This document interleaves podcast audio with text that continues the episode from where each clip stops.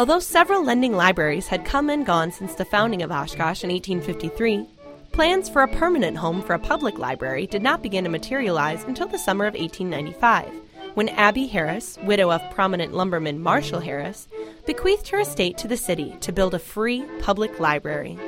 The estate was valued at $75,000, worth more than $2 million today. Mrs. Harris's bequest stated that the funds would only come to the city if it would match her gift within three years.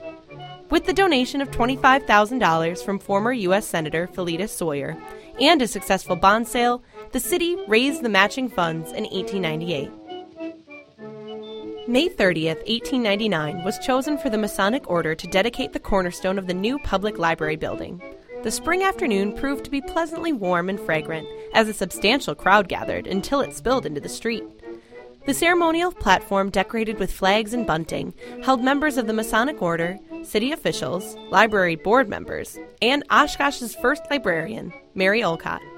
After the Masons inspected the stone, the crowd sang America, My Country, Tis of Thee, then, Mayor James H. Merrill introduced Colonel John Hicks, publisher of the Oshkosh Northwestern newspaper and library board member, who spoke on the meaning and importance of the Oshkosh Public Library.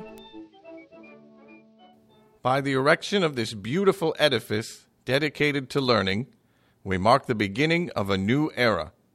Today, the intellectual development of Oshkosh sets up a new imperishable milestone, and the labors of the past epoch are crowned with the laurels of success.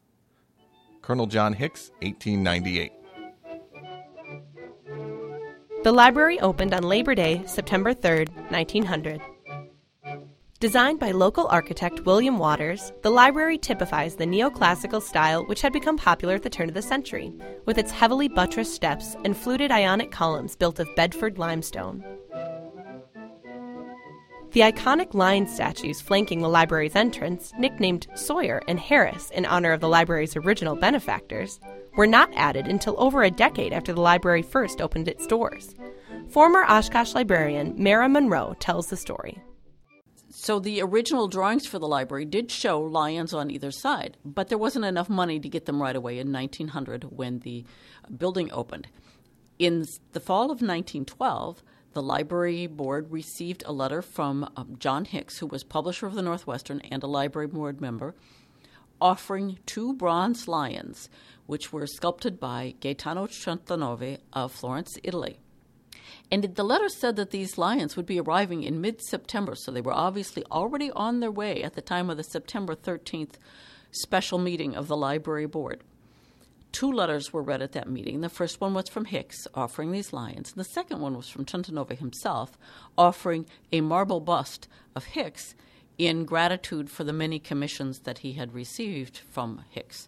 Um, had also done the busts of Harris and Sawyer, which still are under the library dome.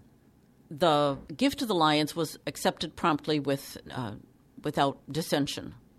The gift of the bust was uh, not quite as um, easily accepted. They did have to have a roll call vote, and there were nays, uh, but in the end, the gift was accepted. Immediately thereafter, a resolution was put forward that in the future the library board would not accept any gifts without discussion of their suitability ahead of time. By the mid 1990s, the Lions were showing substantial signs of deterioration, and a detailed assessment revealed an urgent need for refurbishment. On February 10, 1998, the Lions were removed from their perches and traveled to Detroit for restoration. After six months of work, the Lions were reinstalled in August and celebrated their centennial in 2012. The appearance of the entrance has also changed over the years. The original design had the steps going straight down to the sidewalk, in the spring of 1951, as part of a street widening project, the entrance was redesigned to what you see today. As Oshkosh grew, the library expanded with a new addition in 1967. But by the late 1980s, it was found to be inadequate. In a fashion similar to the original Harris donation, an anonymous donor, later revealed to be the former Miles Kimball Company head, Alberta Kimball, offered $5 million for construction of a new library building as long as the city matched the funds. Once the City Council approved matching funds, design and construction of today's library building could go forward. The new building was designed by the Chicago architectural firm of Frye, Gillan, Molinaro to be visually integrated with the original Waters Design building. The library reopened in October of 1994 and celebrated its centennial in 2000.